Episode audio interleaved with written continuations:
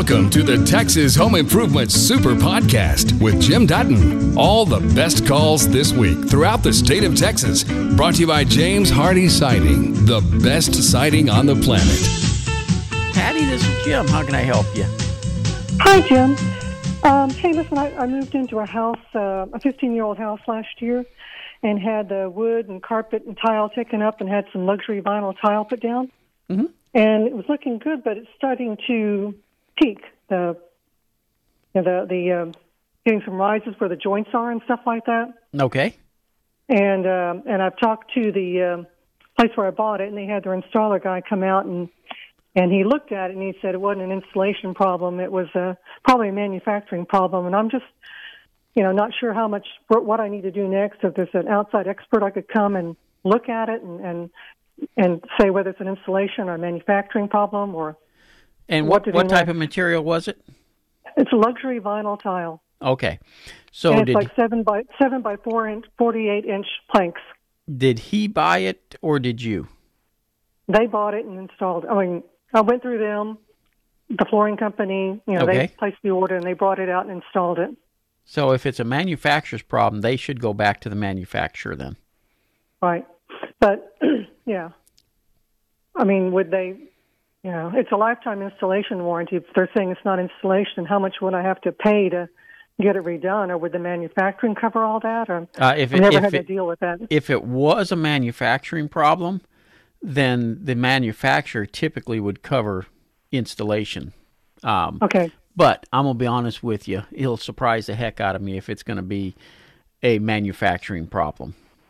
I agree with that. My But I don't guess know how is to prove it. Yeah. well, but you won't have to uh, force them to contact the manufacturer, and all of these manufacturers have reps that they can send out to investigate it, Okay. Excellent. Yeah. and they will then deal with the installer.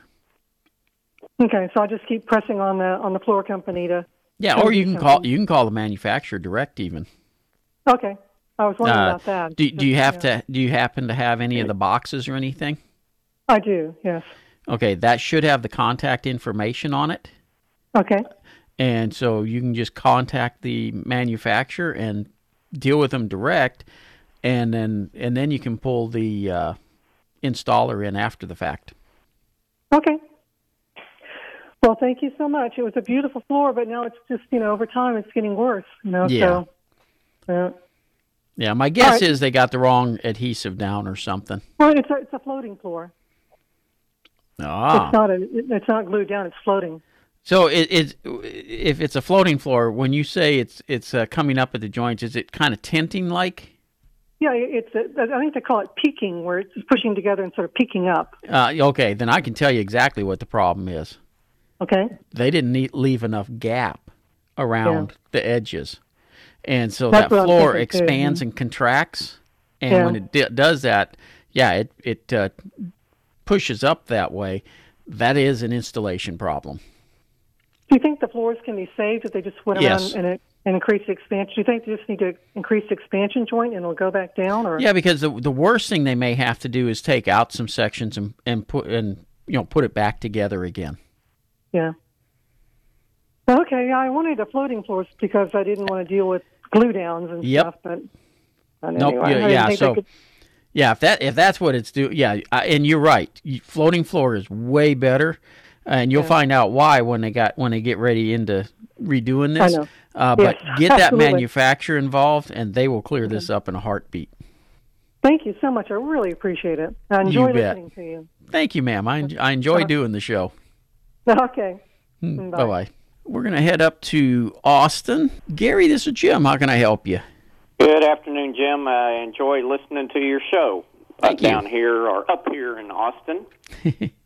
I've got uh, outside, actually on the roof, two vent pipes uh, that gas, uh, the sewer gas smell is coming out. It's pretty strong. So on one of them, we put one of those charcoal filters on, but I'm thinking there shouldn't be any sewer gas actually coming out of those, and I'm not sure. Bought the house about six years ago where the sewer clean out line is. Otherwise, I could get in there and maybe uh, clean that out to see if maybe there's a backup somewhere. Okay, and and where is this uh, stack at that you're? It's is it on the roof? Yes, the uh, the vent two vent pipes are on the roof, Okay. close Well- to our patio. So when we're when we're out there, you can smell it if you're Gotcha. out the back patio. Yeah. Uh, you know, it, it is really not that unusual to have vent stacks where you would smell an odor. Now, normally that odor would be going up and not come down onto the patio. Uh, typically, when it's coming down like that onto the patio, it's because of something in the terrain that, as the wind comes across, pushes it down Okay. And I got an idea that's what's happening to you is it, whether it's the trees or a hill or just the shape of the roof is able to as the wind is coming from a certain direction it follows it on down to the the ground and that's why you're smelling it Yeah, we've got a hill uh, on the backyard. It's actually limestone, uh, probably maybe about thirty foot high. okay Where the house is kind of in a little valley here, yep and so that's what you're saying is probably the, cause of it. Yep. Uh, so now there sometimes is some things you can do for it. Uh, sometimes it's as simple as extending the stack up a little bit. Not not typically the the most sightly thing you want to see. You know. Uh, uh, other times, it may be just a matter of moving the vent across the roof somewhere. Oh, okay. It doesn't necessarily have to come straight up and out the roof. It, it could be redirected because the whole purpose of it is to just allow the pipes to draw air in. Oh, okay. Okay. Now then, uh, as far as the sewer line, the clean out, uh, is there something, uh, a device that the plumbers use to try to locate that, or am I going to Yes. happen to spend an hour of their time and money, or my money, for them to try to find out where it's at? Well, it could take an hour to find it, but uh, typically, do you know where the uh, sewer line for the city is? I mean, is it out front, out back, or, or do you even have city? It's going to be out front. Okay. So typically go out front and look for where one of the where the bathroom is. Oh, And okay. wherever the toilet is is normally where the line's going to come out. And you can just get a probe rod and start probing for it. Both of the bathrooms are on the back side of the house, though. Yeah, that makes it a little more difficult.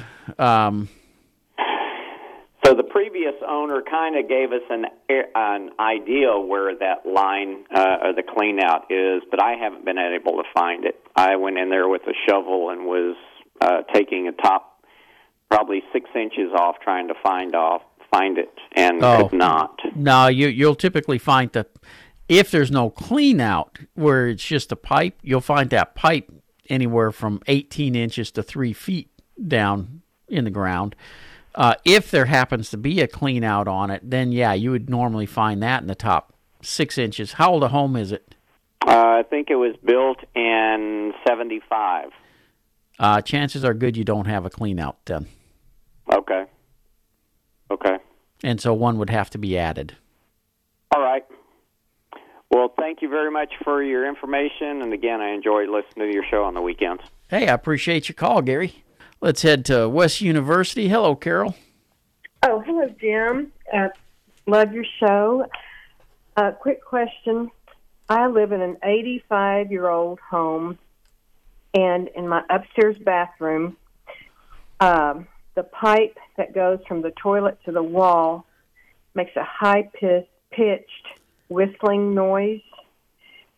And it's not ongoing, it's just from time to time, almost daily, though. And when I flush the toilet, you know, once I hear the noise, I'll flush the toilet and then it stops. Right. It all started when a plumber turned the water off to make a repair. So I don't know if something needs to be replaced. And it's that, that little pipe, that tiny pipe that goes from the toilet to the wall. That's where the noise comes from. Right. Yeah, and it, it's it's really nothing more than some water running through there. uh, more than likely what's happening is the uh, fill valve in the toilet tank Mm-hmm. is is get it is uh, clicking on. It could be you're getting a little bit of water drop in the in the from the tank into the bowl, and so the float starts trying to click on, and it as the water's just squeaking through there, it's making that whistling noise. And the reason it shuts down when you flush it is because it opens the valve fully.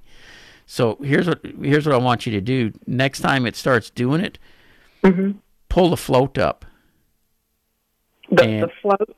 uh, inside the tank. Okay.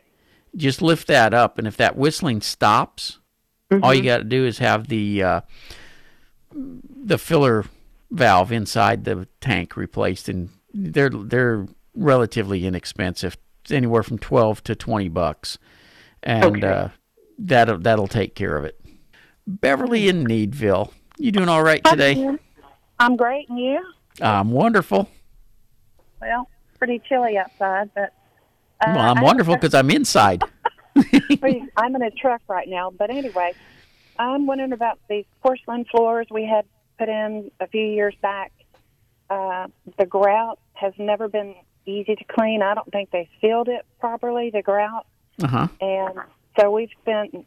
Well, my husband has spent many hours scrubbing the grout with all kind of different stuff because we have dogs and cats that come in and out and all that.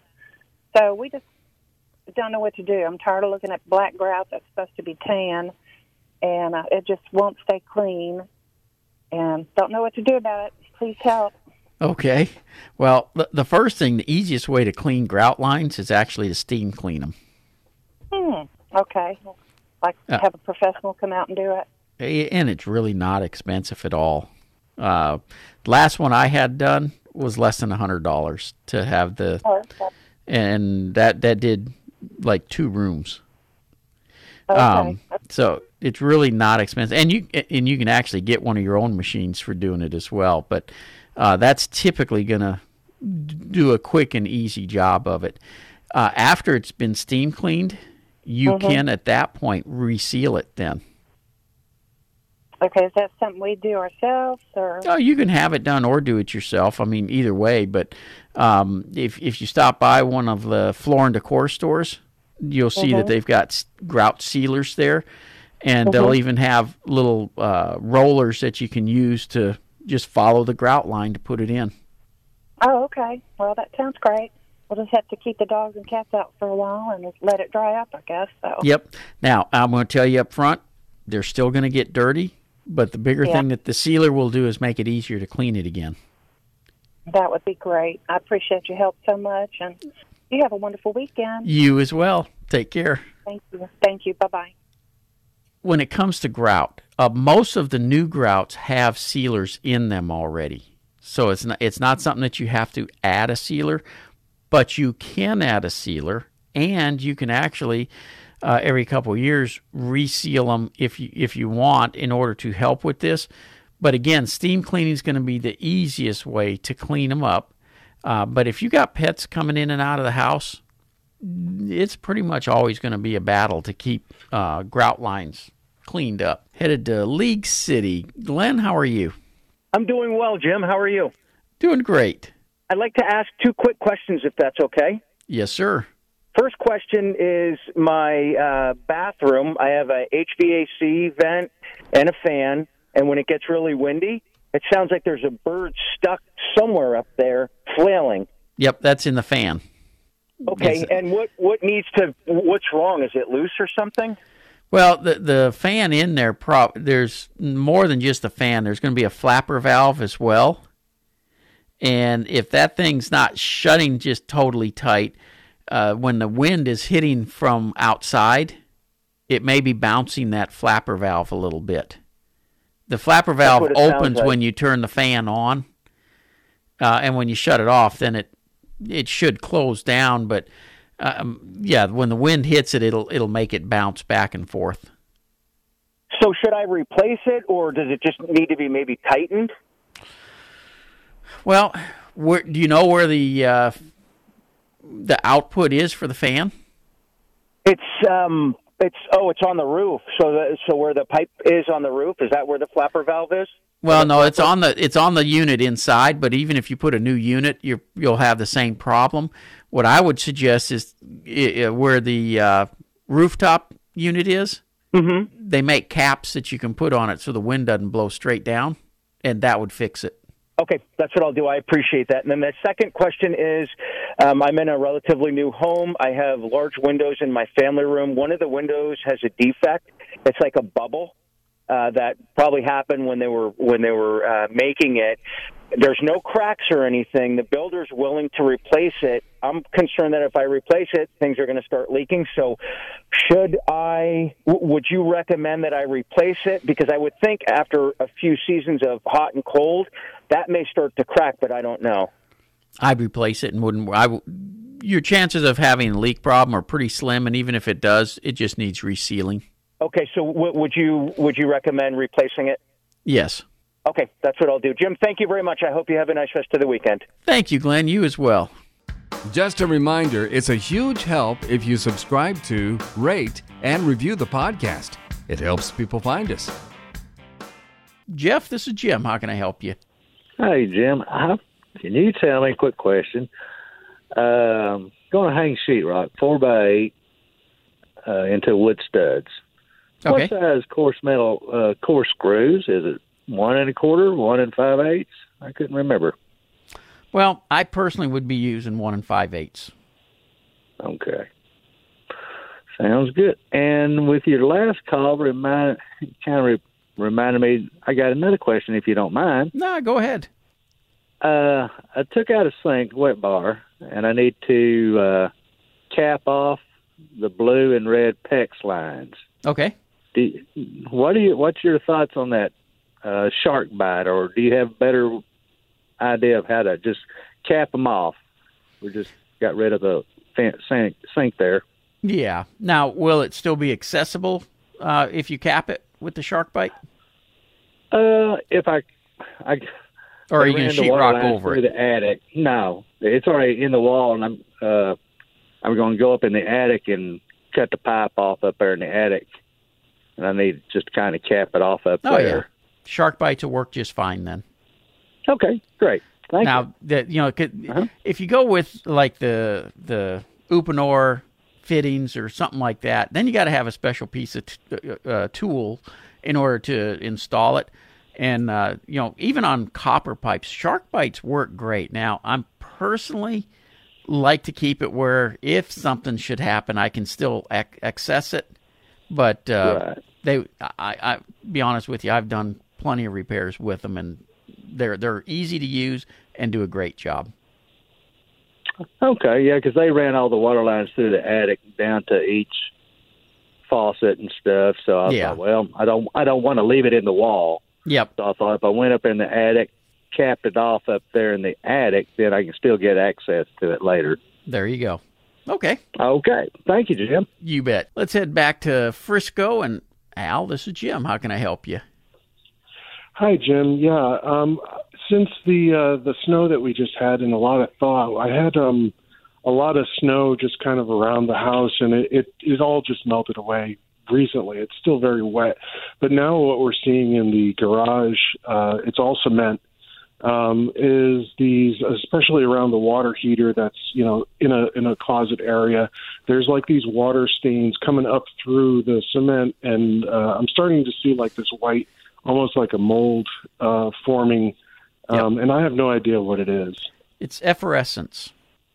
And basically, it's a chemical reaction that occurs when moisture gets into the concrete. And you, you actually see more of it as the concrete ages a little bit. Uh, and more than likely, well, how, you, you, how old's your home? Uh, it was built in '96. Okay. And what happens to a lot of people as a home ages, it gets uh, more and more soil around it, higher up on the grade beams and stuff, and that starts allowing moisture to migrate through the concrete. And the stone and Portland and all the, the uh, materials that form concrete start having a chemical reaction when it gets wet, and this stuff that comes out looking like cotton candy, basically, uh, is effervescence, and you know it's just caused from the moisture. So typically, you got to deal with some drainage issues uh, in order to help mitigate it. Uh, along with, they do make some coatings that you can put on the concrete in order to minimize it, but the chemical reaction is still always there. Okay. All right. Well, fantastic. Thank you. You bet. You take care. Let's go over to Garland and Larry. Welcome to Texas Home Improvement. Yeah, thanks, Jim. Yeah, I have a question. Uh, you know, we had all that freezing weather back in February last year. A lot of people had the pipes freezing the house. I was told all you need to do is just shut off the uh, pressure at the uh, street and open the faucets, and all the ice will come out through the faucets, and your pipes won't break. And I go online and uh, find out you that you really shut off the pressure. You need to drain everything down through the foundation. Uh, what what's the safest way to safest thing to do here? Well, if you're going to shut the water off, you definitely want to drain it because if you leave the water in the pipes, it can still freeze, and when it freezes, when water freezes, it expands. That's actually what breaks the pipes, and so you let it thaw out. You turn the water back on, and you're full of holes. So if you're going to shut the water off, go around, open all the valves, let all the water drain out, close the valves again, uh, and sit out the freeze. Okay. Some friends told me that you you could just shut it off at the out there and open the faucets, and the ice would somehow creep out through the uh, faucets and not break the pipes. No. I didn't think so. That's a, that just that just sounded too easy. I'm yeah. thinking pipes break from freezing. Anyway, that's what I wanted to know then. Yeah, so. nah, and, and, you know a lot of people don't realize this, but uh, you you take a pipe, it's going to be either half inch or three quarters of an inch. It goes through a uh, spigot or your faucet or whatever. It's going through orifices that are less than a quarter inch. So no, it's never going to just slide on out.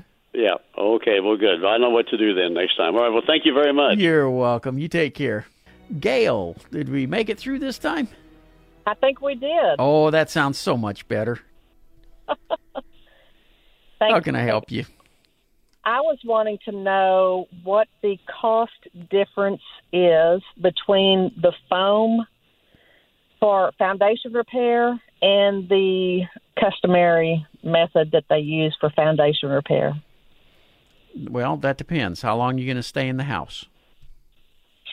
Um, well, we've been there 35 years, but probably going to stay there um, maybe only in a couple of more years. Okay. And, and the reason I say that, when you use the spray foam, or, or the, the injected foam rather, all you're yes. doing is filling the void and uh, lifting the slab with foam. And you're sitting right on the active soil still. So every time the soil, you know, dries out, it shrinks. It's it'll settle it gets wet, it expands again. Uh, you've done nothing to stop the movement of the foundation. All you've done is fix what cosmetically happened when the foundation moved with the soils. And I have the equipment for doing foam injection. Yeah. I will I will not do a home. Oh, uh. I will do commercial buildings, you know, like warehouses and stuff. I do driveways, patios, roads, that, those kind of things. But a house is built with sheetrock all over the place, and a little yeah. bit of movement cracks the sheetrock.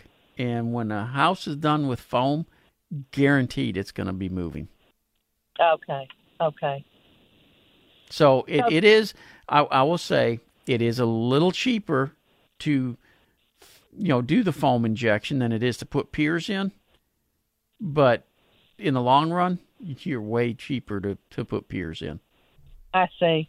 Our neighbors had them come out, and it it's like they just poured concrete in it. I don't think they did the piers. Do you know anything about what I'm trying to talk about here? Well, uh, you said they poured concrete. Yeah, so did, it's like they just had the concrete that they put under there. So they came in, dug holes, and then uh, poured concrete into the holes. Correct. Yeah, they did. They did what's called a drilled pier. Okay. And uh, you basically you dig a hole first, you drill down into the ground, put some rebar, fill it with concrete, and then come back usually about a week later and do the actual leveling. Right. Okay. And that's just one type of pier. Um, you know, you you've got that's called a drilled pier. You've got the precast concrete piles that are driven in the ground with hydraulics. You've got Right. steel piles that are driven in the ground with hydraulics, and you got helical piers which are screwed in the ground that are made out of steel. So there's a lot of different techniques out there. All of them have their place, which is one of the reasons I do all of them. Uh, Right. It all depends on the soils that you're dealing with. Let me talk to you a, a little bit because I, I had an interesting week. I uh, went down to Cedar Hill and worked with a guy named uh, Dave Montoya with Learncrete. And basically, this is a concrete product that has uh, no rock or anything in it, since we're talking about concrete a little bit here. Uh, and it, it, he puts an additive that he came up with into it that makes it almost like Play Doh. And he's able to just build some amazing things. Now, we started down there on Tuesday, and by yesterday at noon, had retaining walls, had uh, waterfall, had uh, patio areas, two of them, uh, with two sets of steps and all this benches and a fire pit, all built without using forms or anything. Now, I took an opportunity to have a, a uh, an interview with him while I was down there, and I'm going to take just a minute to uh, play that interview for you, if that's all right. Now, we're doing something a little bit different today. I'm actually on a job site, and I've got Dave here. And Dave, first of all, this is a unique job site. But before we get into that, full name, name of company. David Montoya with Learn Crete. We uh, do we train contractors. We, that's what we call it Learn Learn Crete. And you've been sitting here telling jokes and upbeat, and all of a sudden you're just nice and serious. I haven't got back to my. You know, Oh, okay. I'm getting into it. So we're out here at Learn Crete. You've, you've actually had a, a training going here on I this have. project, but uh, let's talk about this this Learn Crete and, and this this process because you basically took concrete and modified it into something I hadn't seen before. Yeah, we call it uh, a kind of a. We, not that we think we're superior, but I think it's a superior concrete. And uh, we, you know, our, we call, call ourselves concrete rebellion because we're kind of re- rebels. We don't do things like you do with concrete, like forms we throw on the ground and make a patio and goes, "Where's your-" you know?" yeah, I know. I'm still struggling with that one, but that, that's a different story. the steps, no forms. Uh, you know, a waterfall that we you know we take up is stronger than anything you can believe. It's you know with panels. Yeah. just a lot of different constru- different construction methods that that are, that are not conventional, and we kind of go outside the box, and that's what we've done. But I. You know, even the outdoor kitchen, everything. The, the substrate is the veneer. uh, There's a lot of things. Well, So- the countertops are just amazing. Aren't they beautiful? Yeah, I'll tell you what, I'm real proud of the way that uh, Bradley, my nephew, he's actually taken it to the next level. There's so much to do with this product that we have. We do everything from fire pits and veneers and, you know, of course, the outdoor kitchen. Right. It's amazing that the waterfall, which looks like rock, look is the same bag mix that makes those incredible marble-looking tops that we have. Well, and you know, you mentioned you do all these different things. I mean, in this little space over here, which I know we can't see on radio, but Right. in this little space, we've got the waterfall going, which people can probably hear that in the Mm-hmm. background.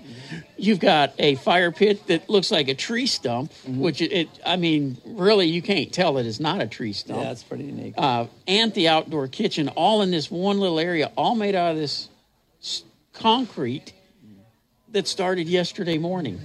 That's true. Uh, end of two days here. We're almost an hour to go to five o'clock, and uh, and we're all, we're pretty much finished. We got staining to do, and the boys already putting in the, the, the grill. And yes, it's an amazing and a big retainer wall in the backyard. Yeah, I tried to get them to put the grill on the back of my truck, but they said they needed it. They need it. Okay, yeah. Well, you know that's the way it is. So the retaining wall here. Let, us talk about that for a second because most retaining walls, when you start looking at them, I mean, you've got to have uh, rebar in it if you're using concrete. You got to have drainage behind it. You got to have all this stuff. This didn't do that. Yeah, the, and we have holes in it for weeping and everything like on the same. So the same type of stuff that we do have for drainage. But the big thing about this right here is that it's a monolith. So it's monolithic. A lot of times, if you do any other kind of concrete wall, you got to have a you got to have a footer to the bottom, right, or stop undertow. You have you know because you're trying to stop the hydrostatic pressure, or here in Texas, the you know the, the movement of the earth is crazy because of the you know it gets dry and then it gets you know it pop concrete uh, uh, uh, pools out of the out of the out of the ground. I've seen some crazy stuff.